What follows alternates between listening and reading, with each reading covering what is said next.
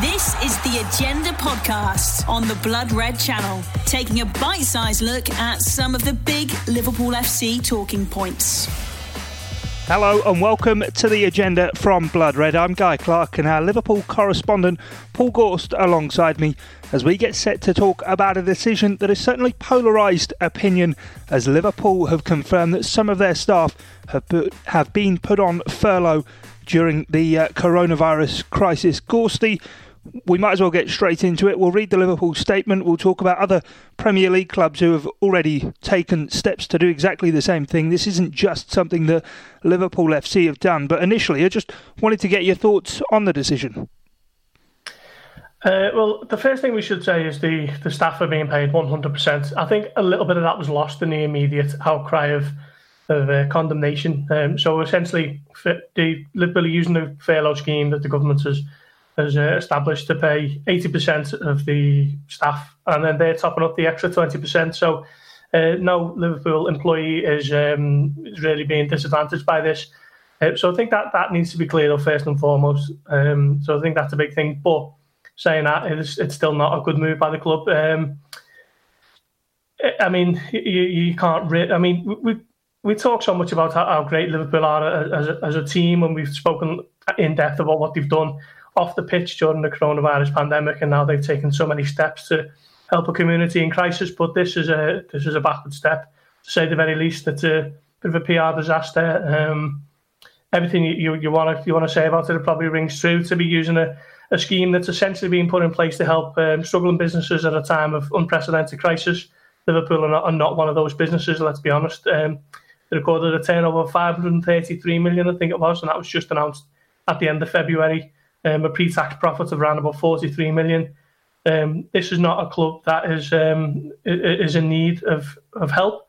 So I think it's a poor decision by at whatever level it's been made, whether it's come directly from uh, John Henry or, or, you know Fenway Sports Group.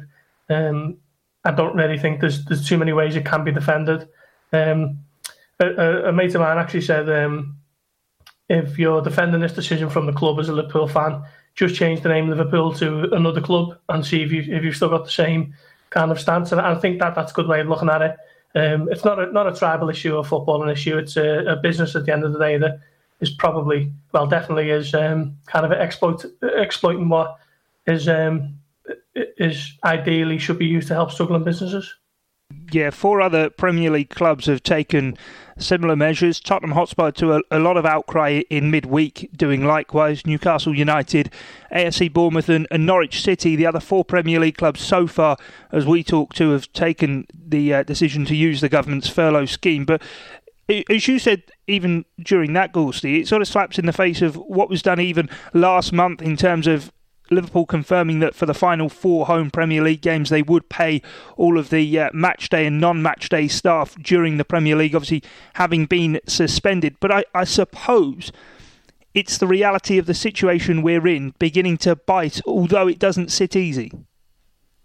Yeah, 100%. Um, Liverpool are, are paying the, the, non, the, sorry, the casual staff for the games that have been postponed and they're going to get paid when those games get replayed. So essentially, they're being paid twice, and it's going to cost Liverpool um, around about three quarters of a million pounds, we think, for, for that move. But um, look, I mean, if, if, you if you look across the, the, the amount of staff that Liverpool have got and, and how much they're, they're going to save by using this scheme, is it really worth the, the offset of, of the the hit that it's going to take to the public image at a time when they um, they've spent so much I mean, it's not the reason they do these things, but they've done so much recently to kind of build up a lot of goodwill from supporters of of football, not not only Liverpool fans, but also fans across the across England who can see that they're doing these things and think, yeah, okay, fair play to them. But this, this one is, um, is, is a backward step, as we say, from, from the owners of it. It has come directly from them, and it's difficult to imagine that it hasn't because they are um, American businessmen at the end of the day. You know, John Henry's a, a, a billionaire. If you check his his, uh, his net worth is around about two billion. Um, they've turned Liverpool from a you know they bought Liverpool for three hundred million in October two thousand and ten.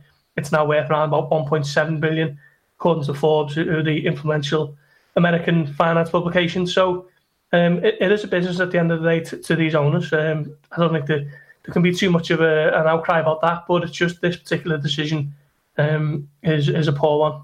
Yeah, it seems to be as you say, businessmen making business decisions during a time where everybody really is sort of rallying together. There has been a bit of initial outcry on, on social media, likes of Stan Collymore and Jamie Carragher, two former Reds, uh, notably to have come out and sort of distance themselves from thinking this is a, a good decision from the club. But in terms of all of that, it's probably not going to be the beginning, but the owners in, in previous times have taken unpopular decisions and gone back on them. You just wonder whether this might be one that they actually do look into a bit further.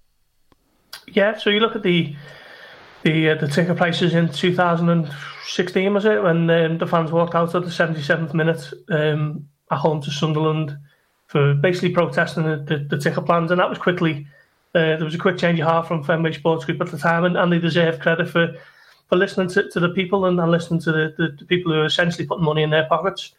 Um, whether the, the outcry of, will be of a similar level again and, and how that kind of manifests itself from the social media world into the real world. We've obviously had today Spirits of Shankly, the Liverpool Supporters Union, um, saying that they're going to write to the club to basically ask for an explanation of why this decision has been taken.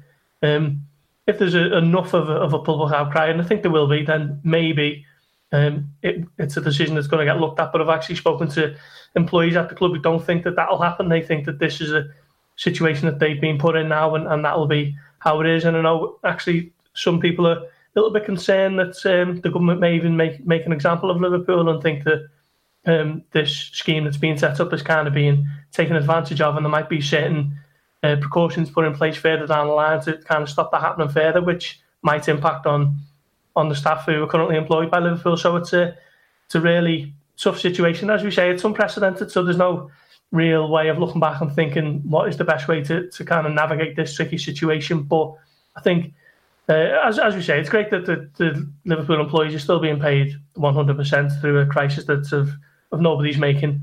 But whether 80% of that should be coming from the government at this time when resources across the NHS and, and whatever else is so stretched um, is another matter altogether.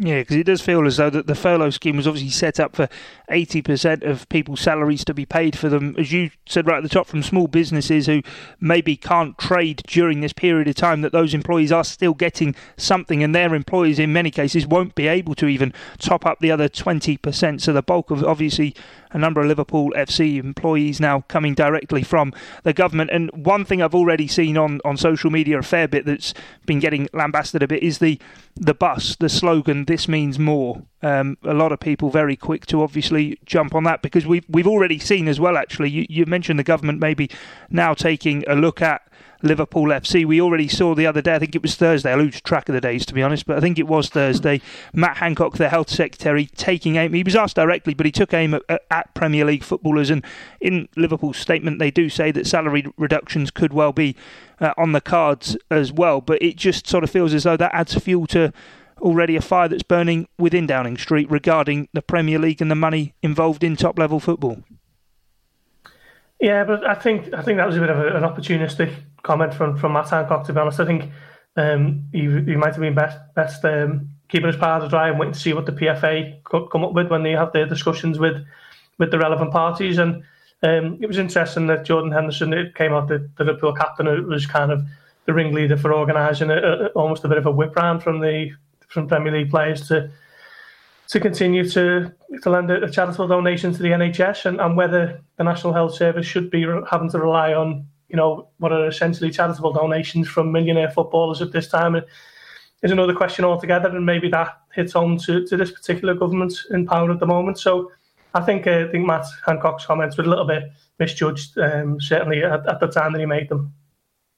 Well, Gorsty, thanks an awful lot for your time, mate. We'll have plenty more on this across the Blood Red channels, across, of course, on the Liverpool Echo website. There's already plenty on there, so do catch up more on this ongoing situation over on there. But as I say, the Blood Red podcast will be back on Monday afternoon with this, of course, going to be one of our primary talking points. Hope you can join us then. Gorsty, thanks for your time, mate. Until next time, bye for now. You've been listening to the Agenda podcast on the Blood Red Channel.